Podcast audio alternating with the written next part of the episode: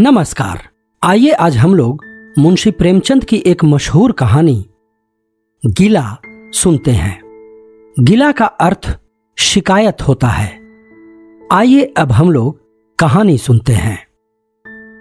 जीवन का बड़ा भाग इसी घर में गुजर गया, पर कभी आराम न नसीब हुआ। मेरे पति संसार की दृष्टि में बड़े सज्जन, बड़े शिष्ट, बड़े उदार, बड़े सौम्य होंगे, लेकिन जिस पर गुजरती है वही जानता है।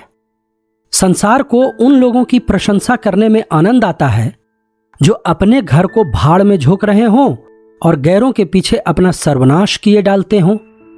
जो प्राणी घर वालों के लिए मरता है उसकी प्रशंसा संसार वाले नहीं करते।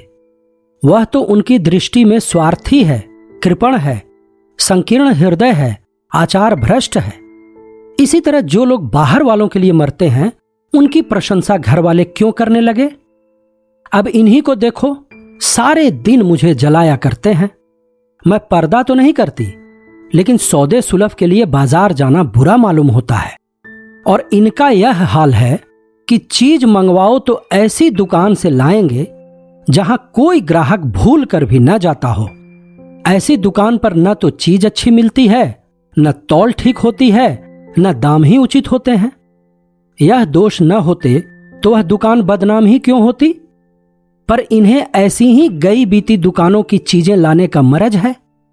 बार बार कह दिया कि साहब चलती हुई दुकान से सौदे लाया करो, वहां माल अधिक खपता है, इसीलिए ताजा माल आता रहता है। पर इनकी तो टुटपुंजियों से बनती है और वे इन्हें उल्टे छुरे से मुड़ते हैं। गेहूं लाएंगे तो सारे बाजार से खराब, घुना हुआ, चावल ऐसा मोटा कि बैल भी न पूछे, दाल में कराई और कंकड़ भरे हुए, मनो लकड़ी जला डालो, क्या मजाल की गले। घी लाएंगे तो आधा आध तेल या सोलहो आने काटो जेम, और दरअसल घी से एक छटाक कम। तेल लाएंगे तो मिलावट, बालों में डालो तो चिमट जाए, पर दाम दे आएंगे शुद्ध आंवले के तेल का। किसी चलती हुई नामी दुकान पर जाते तो इन्हें जैसे डर लगता है, शायद ऊंची दुकान और फीके पकवान के कायल हैं। मेरा अनुभव तो यह है कि नीची दुकान पर ही सड़े पकवान मिलते हैं। एक दिन की बात हो तो बर्दाश्त कर ली जाए, रोज रोज का टंटा नहीं सहा जाता। मैं पूछती हूं, आखिर आप टुटपुंजियों की दुकान पर जाते ही क्यों हैं? क्या उनके पालन पोषण का ठेका तुम्ही ने लिया है? आप फरमाते हैं, मुझे देखकर सब के सब बुलाने लगते हैं। वाह, क्या कहना है, कितनी दूर की बात कही है। जरा इन्हें बुला लिया और खुशामद के दो शब्द सुना दिए, थोड़ी सी स्तुति कर दी, बस आपका मिजाज आसमान पर जा पहुंचा। फिर इन्हें सुधि नहीं रहती कि यह कूड़ा करकट बांध रहा है या कुछ और। पूछती हूं, तुम उस रास्ते से जाते ही क्यों हो? क्यों किसी दूसरे रास्ते से नहीं जाते? ऐसे उठाई गिरों को मुंह ही क्यों लगाते हो? इसका कोई जवाब नहीं। एक चुप सौ बाधाओं को हराती है। एक बार एक गहना बनवाने को दिया। मैं तो महाशय को जानती थी, इनसे कुछ पूछना व्यर्थ समझा। अपने पहचान के एक सुनार को बुला रही थी, संजोग से आप भी विराजमान थे। वह बोले, यह संप्रदाय विश्वास के योग्य नहीं, धोखा खाओगी। मैं एक सुनार को जानता हूं, मेरे साथ का पढ़ा हुआ है, बरसों साथ साथ खेले हैं। वह मेरे साथ चालबाजी नहीं कर सकता। मैंने भी समझा जब इनका मित्र है और वह भी बचपन का, तो कहां तक दोस्ती का हक न निभाएगा।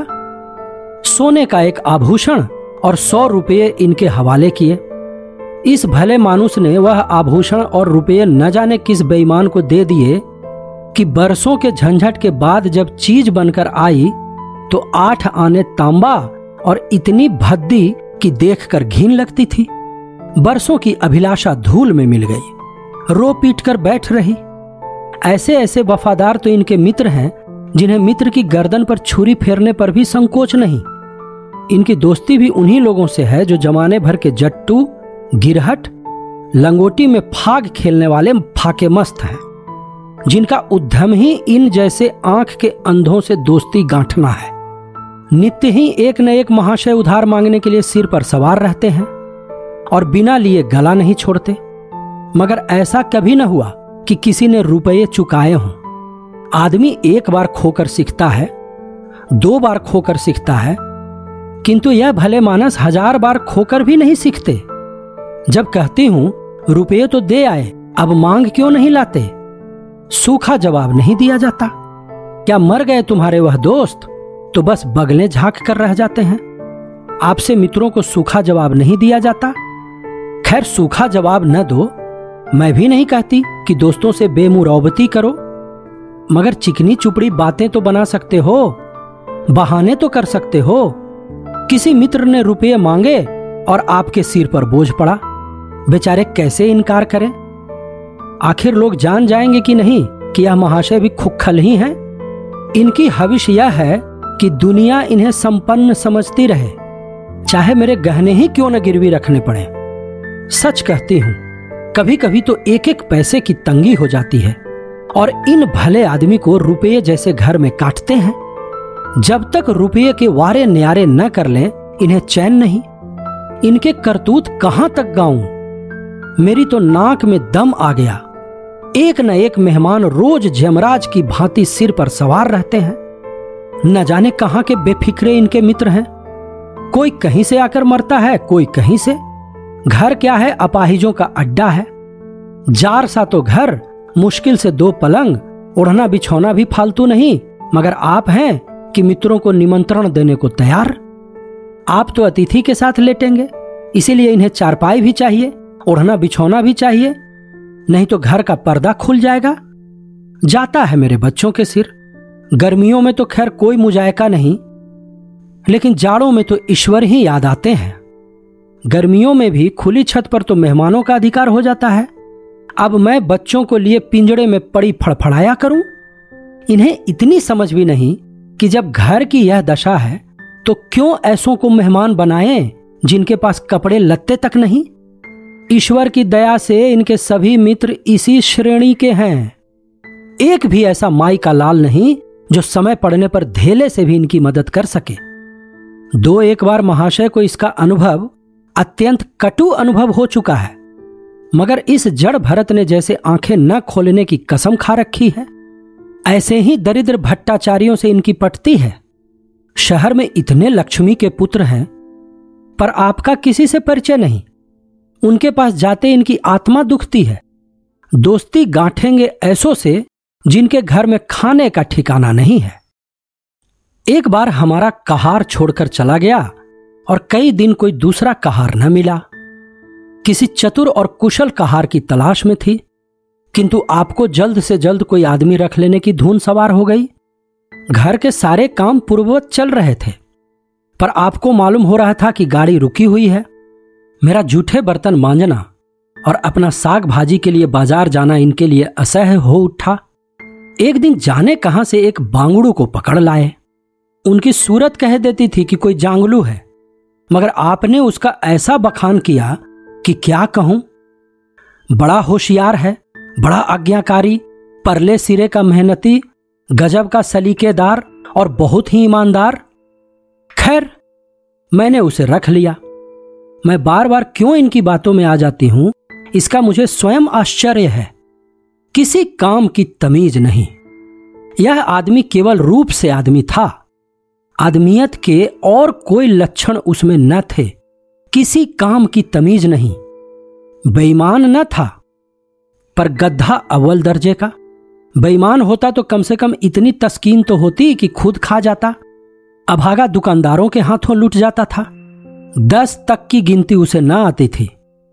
एक रुपया देकर बाजार भेजूं तो संध्या तक हिसाब न समझा सके।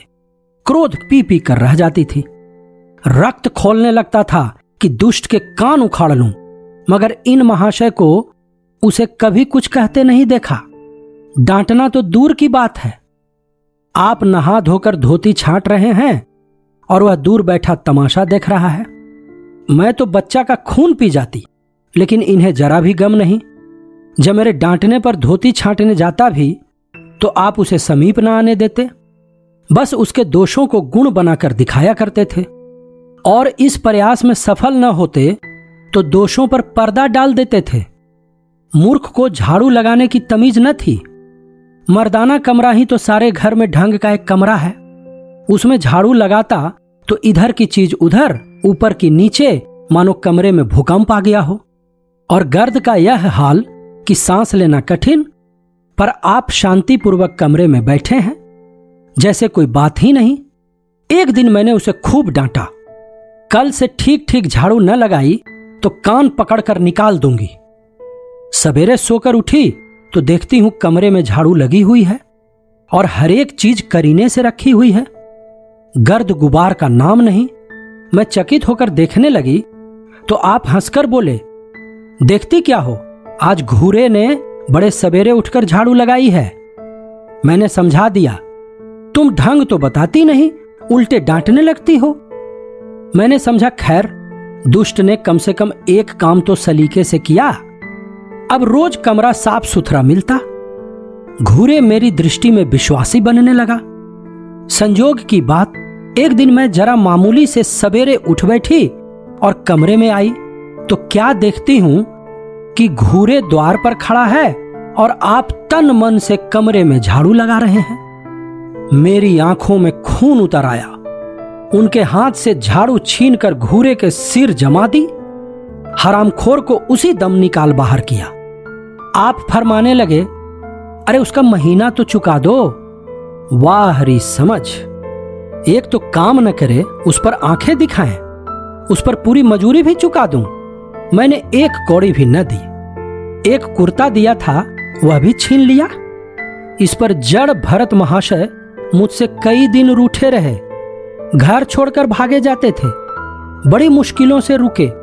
ऐसे ऐसे भोंदू भी संसार में पड़े हुए हैं। मैं न होती तो शायद अब तक इन्हें किसी ने बाजार में बेच दिया होता। एक दिन मेहतर ने उतारे कपड़ों का सवाल किया। इस बेकारी के जमाने में फालतू कपड़े तो शायद पुलिस वालों या रईसों के घर में हो, मेरे घर में तो जरूरी कपड़े भी काफी नहीं। आपका वस्त्रालय एक बक्ची में आ जाएगा जो डाक के पार्सल से कहीं भेजा जा सकता है। फिर इस साल जाड़ों के कपड़े बनवाने की नौबत ना आई, पैसे नजर नहीं आते, कपड़े कहां से बने। मैंने मेहतर को साफ जवाब दे दिया। कड़ाके का जाड़ा पड़ रहा था, इसका अनुभव मुझे कम न था। गरीबों पर क्या बीत रही है इसका भी मुझे ज्ञान था, लेकिन मेरे या आपके पास खेद के सिवा इसका और क्या इलाज है। जब तक समाज का यह संगठन रहेगा, ऐसी शिकायतें पैदा होती रहेंगी। जब एक एक अमीर और रईस के पास एक एक मालगाड़ी कपड़ों से भरी हुई है, तब फिर निर्धनों को क्यों न नग्नता का कष्ट उठाना पड़े। खैर मैंने तो मेहतर को जवाब दे दिया। आपने क्या किया कि अपना कोट उठाकर उसकी भेंट कर दिया। मेरी देह में आग लग गई। इतनी दानशील नहीं हूं कि दूसरों को खिलाकर आप सो रहूं। देवता के पास यही एक कोट था। आपको इसकी जरा भी चिंता न हुई कि पहनेंगे क्या। यश के लोभ ने जैसे बुद्धि ही हर ली। मेहतर ने सलाम किया, दुआएं दी और अपनी राह ली। आप कई दिन सर्दी से ठिठुरते रहे। प्रातःकाल घूमने जाया करते थे, वह बंद हो गया। ईश्वर ने उन्हें हृदय भी एक विचित्र प्रकार का दिया है। फटे पुराने कपड़े पहनते आपको जरा भी संकोच नहीं होता। मैं तो मारे लाज के गड़ जाती हूं, पर आपको जरा फिक्र नहीं। कोई हंसता है तो हंसे, आपकी बला से। अंत में जब मुझसे न देखा गया तो एक कोट बनवा दिया। जी तो जलता था कि खूब सर्दी खाने दूं, पर डरी कि कहीं बीमार पड़ जाएं तो और बुरा हो। आखिर काम तो उन्हीं को करना है। महाशय अपने दिल में समझते होंगे मैं कितना विनीत, कितना परोपकारी हूं। शायद उन्हें इन बातों का गर्व हो। मैं इन्हें परोपकारी नहीं समझती, न विनीत ही समझती हूं। यह जड़ता है, सीधी साधी निरीहता। जिस मेहतर को आपने अपना कोट दिया, उसे मैंने कई बार रात को शराब के नशे में मस्त झूमता देखा है और आपको दिखा भी दिया है। फिर दूसरों की विवेकहीनता की पुरौती हम क्यों करें। अगर आप विनीत और परोपकारी होते तो घर वालों के प्रति भी तो आपके मन में कुछ उदारता होती। यह सारी उदारता बाहर वालों ही के लिए सुरक्षित है। घर वालों को उसका अल्पांश भी न मिलना चाहिए। मेरी इतनी अवस्था बीत गई, पर इस भले आदमी ने कभी अपने हाथों से मुझे एक उपहार भी न दिया। बेशक मैं जो चीज बाजार से मंगवाऊं, उसे लाने में इन्हें जरा भी आपत्ति नहीं, बिल्कुल उज्र नहीं। मगर रुपये मैं दे दूं यह शर्त है। इन्हें खुद कभी यह उमंग नहीं होती। यह मैं मानती हूं कि बेचारे अपने लिए भी कुछ नहीं लाते, मैं जो कुछ मंगवा दूं उसी पर संतुष्ट हो जाते हैं। मगर आखिर आदमी कभी कभी शौक की चीजें चाहता ही है।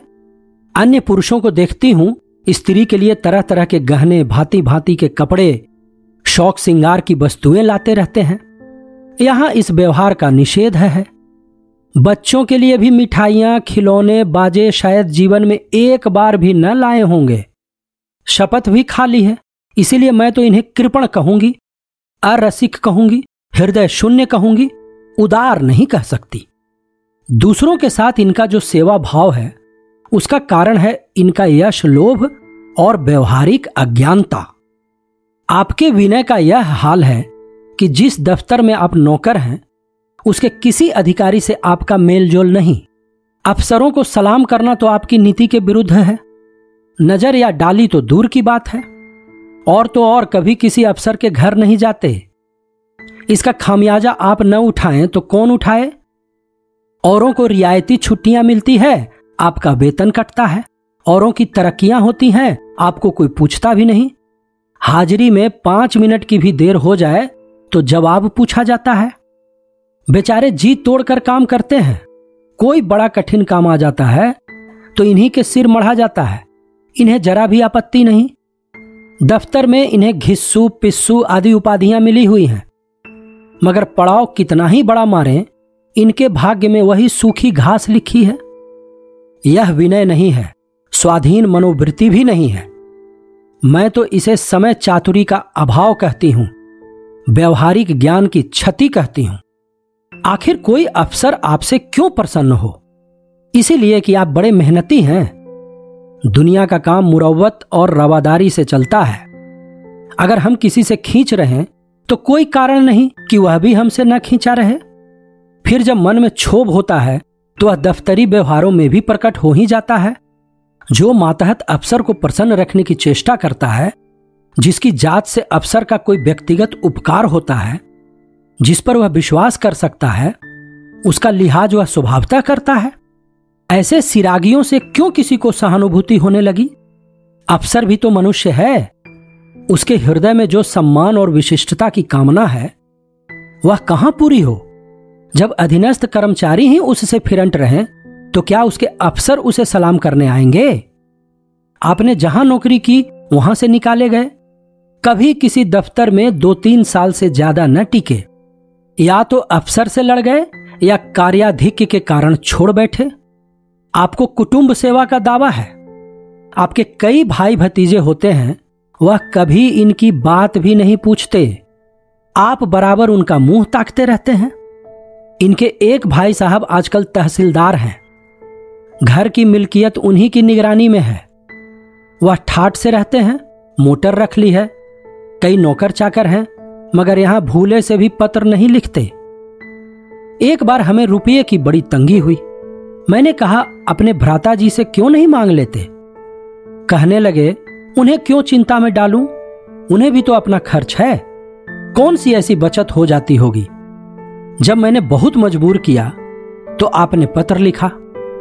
मालूम नहीं पत्र में क्या लिखा, पत्र लिखा या मुझे चकमा दे दिया। रुपये न आने थे, न आए। कई दिनों के बाद मैंने पूछा, कुछ जवाब आया श्रीमान के भाई साहब के दरबार से? आपने रुष्ट होकर कहा, अभी केवल एक सप्ताह तो खत पहुंचे हुए, अभी क्या जवाब आ सकता है? एक सप्ताह और गुजरा, मगर जवाब नदारत। अब आपका यह हाल है कि मुझे कुछ बातचीत करने का अवसर ही नहीं देते। इतने प्रसन्न चित्त नजर आते हैं कि क्या कहूं। बाहर से आते हैं तो खुश खुश, कोई न कोई शगुफा लिए हुए। मेरी खुशामद भी खूब हो रही है, मेरे मैके वालों की प्रशंसा भी हो रही है, मेरे गृह प्रबंध का बखान भी असाधारण रीति से किया जा रहा है। मैं इस महाशय की चाल समझ रही थी। यह सारी दिलजोई केवल इसलिए थी कि श्रीमान के भाई साहब के विषय में कुछ पूछ न बैठूं। सारे राजनीतिक, आर्थिक, सामाजिक, आचारिक प्रश्नों की मुझसे व्याख्या की जाती थी, इतने विस्तार और गवेषणा के साथ कि विशेषज्ञ भी लोहा मान जाए। केवल इसीलिए कि मुझे वह प्रसंग उठाने का अवसर न मिले। लेकिन मैं भला कब चुकने वाली थी। जब पूरे दो सप्ताह गुजर गए और बीमे के रुपये भेजने की मिति मौत की तरह सिर पर सवार हो गई तो मैंने पूछा, क्या हुआ, तुम्हारे भाई साहब ने श्रीमुख से कुछ फरमाया या अभी तक पत्र नहीं पहुंचा? आखिर घर की जायदाद में हमारा भी कुछ हिस्सा है या नहीं, या हम किसी लौंडी दासी की संतान हैं? पांच सौ रुपये साल का नफा तो दस साल पहले आता था, अब तो एक हजार से कम न होगा, पर हमें कभी एक कानी कौड़ी भी नहीं मिली। मोटे हिसाब से हमें दो हजार मिलना चाहिए। दो हजार न हो, एक हजार हो, पांच सौ हो, ढाई सौ हो, कुछ न हो तो बीमा के प्रीमियम भर के तो हो।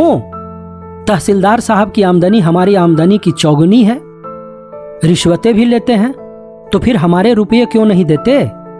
आप हैं हैं हाँ हाँ करने लगे, कहने लगे वह बेचारे घर की मरम्मत करवाते हैं, बंधु बांधवों का स्वागत सत्कार करते हैं, नातेदारियों में भेंट भांट भेजते हैं, और कहां से लावें जो हमारे पास भेजें। वाह री बुद्धि, मानो जायदाद इसीलिए होती है कि उसकी कमाई उसी में खर्च हो जाए। इस भले आदमी को बहाने गढ़ने भी नहीं आते। मुझसे पूछते, मैं एक नहीं हजार बता देती, एक से एक बढ़कर कह देते घर में आग लग गई, सब कुछ स्वाहा हो गया था, या चोरी हो गई, तिनका तक न बचा, या दस हजार का अनाज भरा था उसमें घाटा रहा, या किसी से फौजदारी हो गई, उसमें दिवाला पीट गया। आपको सूझी भी तो लचर सी बात। तकदीर ठोंक कर बैठ रही। पड़ोस की एक महिला से रुपये कर्ज लिए, तब जाकर काम चला। फिर भी आप भाई भतीजों की तारीफ के पुल बांधते हैं तो मेरे शरीर में आग लग जाती है। ऐसे कौरवों से ईश्वर बचाए। ईश्वर की दया से आपके दो बच्चे हैं, दो बच्चियां भी हैं। ईश्वर की दया कहूं या कोप कहूं, सब के सब उद्यमी हो गए हैं कि खुदा की पनाह। मगर क्या मजाल है कि अब भोंदू किसी को कड़ी आंखों से देखें। रात के आठ बज गए हैं, युवराज अभी घूम कर नहीं आए हैं। मैं घबरा रही हूं, आप निश्चिंत बैठे अखबार पढ़ रहे हैं। झल्लाई हुई जाती हूं और अखबार छीनकर कहती हूं, जाकर जरा देखते क्यों नहीं, लौंडा कहां रह गया? न जाने तुम्हारा हृदय कितना कठोर है। ईश्वर ने तुम्हें संतान ही न जाने क्यों दे दी। पिता का पुत्र के साथ कुछ तो धर्म है। तब आप भी गर्म हो जाते हैं, अब तक नहीं आया। बड़ा शैतान है। आज बच्चा आते हैं तो कान उखाड़ लेता हूं, मारे हंटरों के खाल उधेड़ कर रख दूंगा। यूं बिगड़कर तैश के साथ आप उसे खोजने निकलते हैं। संजोग की बात, आप उधर जाते हैं, इधर लड़का आ जाता है। मैं पूछती हूं, तू किधर से आ गया? तुझे वह ढूंढने गए हुए हैं, देखना आज कैसी मरम्मत होती है। यह आदत ही छूट जाएगी। दांत पीस रहे थे, आते ही होंगे, छड़ी भी उनके हाथ में है। तुम इतने मन के हो गए हो कि बात नहीं सुनते। आज आटे दाल का भाव मालूम होगा। लड़का सहम जाता है और लैंप जलाकर पढ़ने बैठ जाता है। महाशय जी दो ढाई घंटे के बाद लौटते हैं, हैरान परेशान और बदहवास। घर में पांव रखते ही पूछते हैं, आया कि नहीं? मैं उनका क्रोध उत्तेजित करने के विचार से कहती हूं, आकर बैठा तो है, जाकर पूछते क्यों नहीं? पूछकर हार गई, कहां गया था, कुछ बोलता ही नहीं। आप गरज कर कहते हैं, मन्नू यहां आओ। लड़का थर थर कांपता हुआ आकर आंगन में खड़ा हो जाता है। दोनों बच्चियां घर में छिप जाती हैं कि कोई बड़ा भयंकर कांड होने वाला है। छोटा बच्चा खिड़की से चूहे की तरह झांक रहा है। आप क्रोध से बौखलाए हुए हैं, हाथ में छड़ी है ही। मैं भी वह क्रोधोन्मत्त आकृति देखकर पछताने लगती हूं कि कहां से इनसे शिकायत की। आप लड़के के पास जाते हैं, मगर छड़ी जमाने के बदले आहिस्ते से उसके कंधे पर हाथ रखकर बनावटी क्रोध से कहते हैं, तुम कहां गए थे जी? मना किया जाता है, मानते नहीं हो। खबरदार जो अब कभी इतनी देर होगी। आदमी शाम को घर चला आता है या मटर गश्ती करता है। मैं समझ रही हूं कि यह भूमिका है, विषय अब आएगा। भूमिका तो बुरी नहीं, लेकिन यहां तो भूमिका पर इति हो जाती है। बस आपका क्रोध शांत हो गया, बिल्कुल जैसे क्वार की घटा। घेर घार हुआ, काले बादल आए, गड़गड़ाहट हुई और गिरी क्या, चार बूंद। लड़का अपने कमरे में चला जाता है और शायद खुशी से नाचने लगता है। मैं पराभूत होकर कहती हूं, तुम तो जैसे डर गए, भला दो चार तमाचे तो लगाए होते, इसी तरह तो लड़के शेर हो जाते हैं। आप फरमाते हैं, तुमने सुना नहीं मैंने कितने जोर से डांटा, बच्चा की जान ही निकल गई होगी। देख लेना जो फिर कभी देर में आए। तुमने डांटा तो नहीं, हां आंसू पोंछ दिए। तुमने मेरी डांट सुनी नहीं, क्या कहना है आपकी डांट का, लोगों के कान बहरे हो गए। लाओ तुम्हारा गला सहला दूं। आपने एक नया सिद्धांत निकाला है कि दंड देने से लड़के खराब हो जाते हैं। आपके विचार से लड़कों को आजाद रहना चाहिए, उन पर किसी तरह का बंधन, शासन या दबाव न होना चाहिए। आपके मत से शासन बालकों के मानसिक विकास में बाधक होता है। इसी का यह फल है कि लड़के बेनकेल के ऊंट बने हुए हैं। कोई एक मिनट भी किताब खोलकर नहीं बैठता। कभी गुल्ली डंडा है, कभी गोलियां, कभी कनकौए। श्रीमान भी लड़कों के साथ खेलते हैं। चालीस साल की उम्र और लड़कपन इतना। मेरे पिताजी के सामने मजाल थी कि कोई लड़का कनकौआ उड़ा ले या गुल्ली डंडा खेल सके। खून पी जाते थे। प्रातः काल से लड़कों को लेकर बैठ जाते थे। स्कूल से ज्यों ही लड़के आते फिर ले बैठते थे। बस संध्या समय आध घंटे की छुट्टी देते थे, रात को फिर जोत देते। यह नहीं कि आप तो अखबार पढ़ा करें और लड़के गली गली भटकते फिरें। कभी कभी आप सींग कटाकर बछड़े बन जाते हैं, लड़कों के साथ ताश खेलने बैठा करते हैं। ऐसे बाप का भला लड़कों पर क्या रोब हो सकता है। पिताजी के सामने मेरे भाई सीधे ताक नहीं सकते थे। उनकी आवाज सुनते ही तहलका मच जाता था। उन्होंने घर में कदम रखा और शांति का साम्राज्य हुआ। उनके सम्मुख जाते लड़कों के प्राण सूख जाते थे। उसी शासन की यह बरकत है कि सभी लड़के अच्छे अच्छे पदों पर पहुंच गए। हां, स्वास्थ्य किसी का अच्छा नहीं है, तो पिताजी ही का स्वास्थ्य कौन बड़ा अच्छा था। बेचारे हमेशा किसी न किसी औषधि का सेवन करते रहते थे। और क्या कहूं, एक दिन तो हद ही हो गई। श्रीमान जी लड़कों को कनकौआ उड़ाने की शिक्षा दे रहे थे। यों घुमाओ, यों गोता दो, यों खींचो, यों ढील दो, ऐसा तन मन से सिखा रहे थे मानो गुरु मंत्र दे रहे हों। उस दिन मैंने इनकी ऐसी खबर ली कि याद करते होंगे। तुम कौन होते हो मेरे बच्चों को बिगाड़ने वाले? तुम्हें घर से कोई मतलब नहीं है, ना हो, लेकिन आप मेरे बच्चों को खराब न कीजिए, बुरी बुरी आदतें न सिखाइए। आप उन्हें सुधार नहीं सकते तो कम से कम बिगाड़िए मत, लगे बगलें झांकने। मैं चाहती हूं एक बार यह भी गरम पड़े तो अपना चंडी रूप दिखाऊं, पर यह इतना जल्द दब जाते हैं कि मैं हार जाती हूं।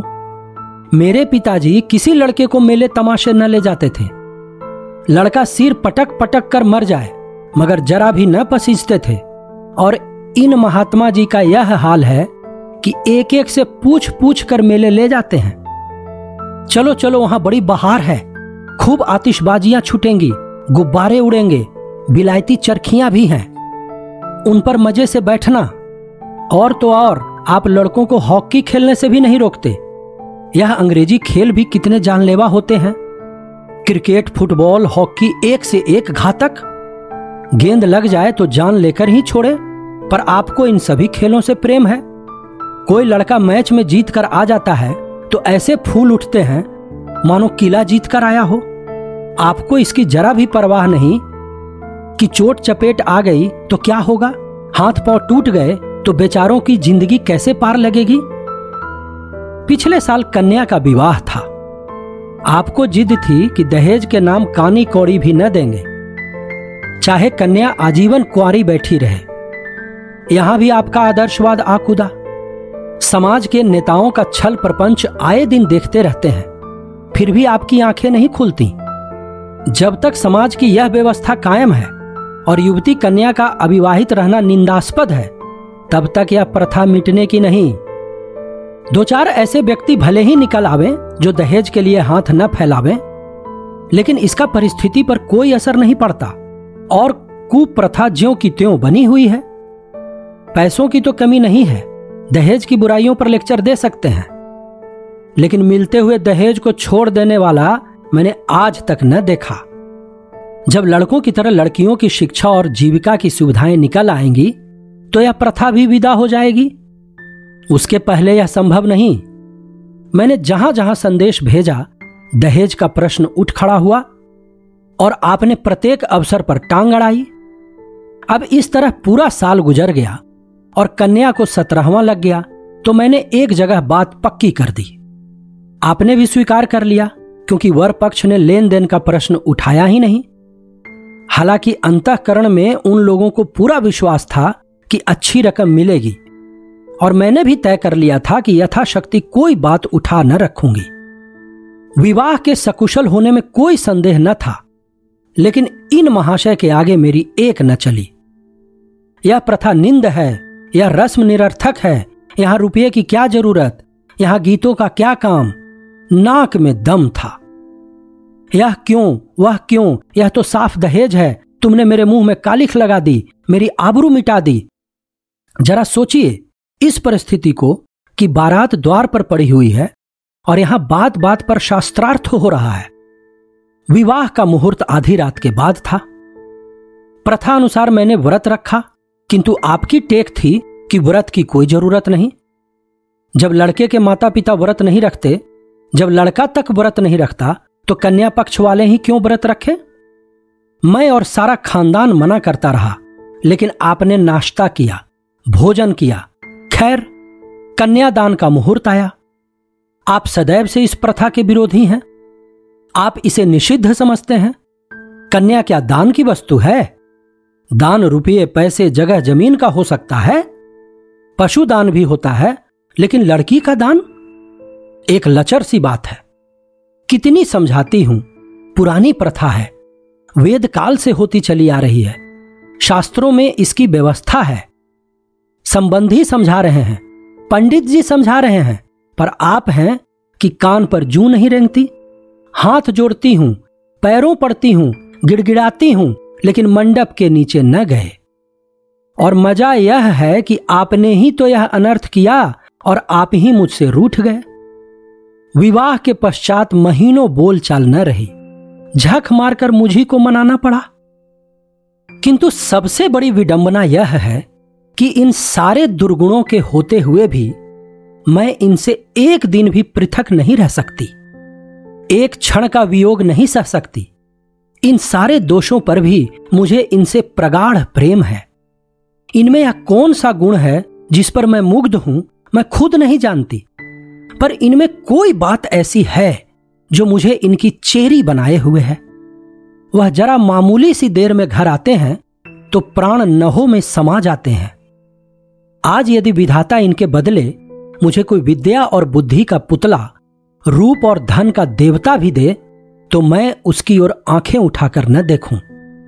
यह धर्म की बेड़ी नहीं है, कदापि नहीं, प्रथागत पतिव्रत भी नहीं, बल्कि हम दोनों की प्रकृति में कुछ ऐसी क्षमताएं, कुछ व्यवस्थाएं उत्पन्न हो गई हैं, मानो किसी मशीन के कल पुर्जे घिस घिसाकर फिट हो गए हों और एक पुर्जे की जगह दूसरा पुर्जा काम न दे सके, चाहे वह पहले से कितना ही सुडौल, नया और सुदृढ़ क्यों न हो। जाने हुए रास्ते से हम निशंक आंखें बंद किए जाते हैं, उसके ऊंच नीच, मोड़ और घुमाव सब हमारी आंखों में समाये हुए हैं। अनजान रास्ते पर चलना कितना कष्टप्रद होगा। शायद आज मैं इनके दोषों को गुणों से बदलने पर भी तैयार न होंगी।